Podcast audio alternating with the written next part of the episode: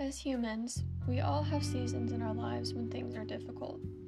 We have drama, stress, anxiety. When we're going through a difficult time, we usually tend to overthink the situation. We, twin- we tend to dwell on how we're hurting or how stressed we are.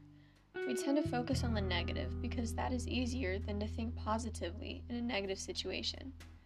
However, God tells us to be thankful in all things. Do not be anxious about anything, but in every situation, through prayer and petition, with thanksgiving, present your request to God, which transcends all understanding, will guard your hearts and your minds in Christ Jesus. That's found in Philippians 4 6 through 7. The song Praise Before My Breakthrough by Jesus Culture talks about these such things. We don't have to wait until our situations are resolved, or we get better grades in school, or we get rest. We can praise God in the midst of the hard times. When we trust God and we praise Him and thank Him before our breakthrough, before we are healed of our suffering, that is the deepest level of worship.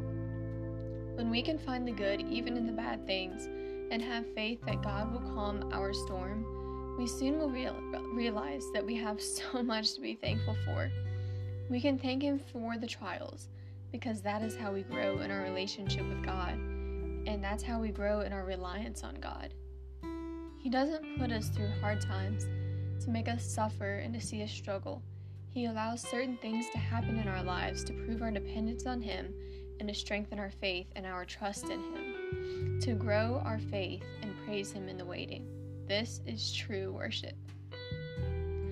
I encourage all of y'all who are listening to this today, whatever you're going through this season of life, to pray to God and to praise God. Think of your blessings rather than your struggles, and thank Him for those things, and thank Him for the trial you're going through. Find the light at the end of the tunnel even if you aren't sure how you will get there yet, trust that God will put, bring you to it.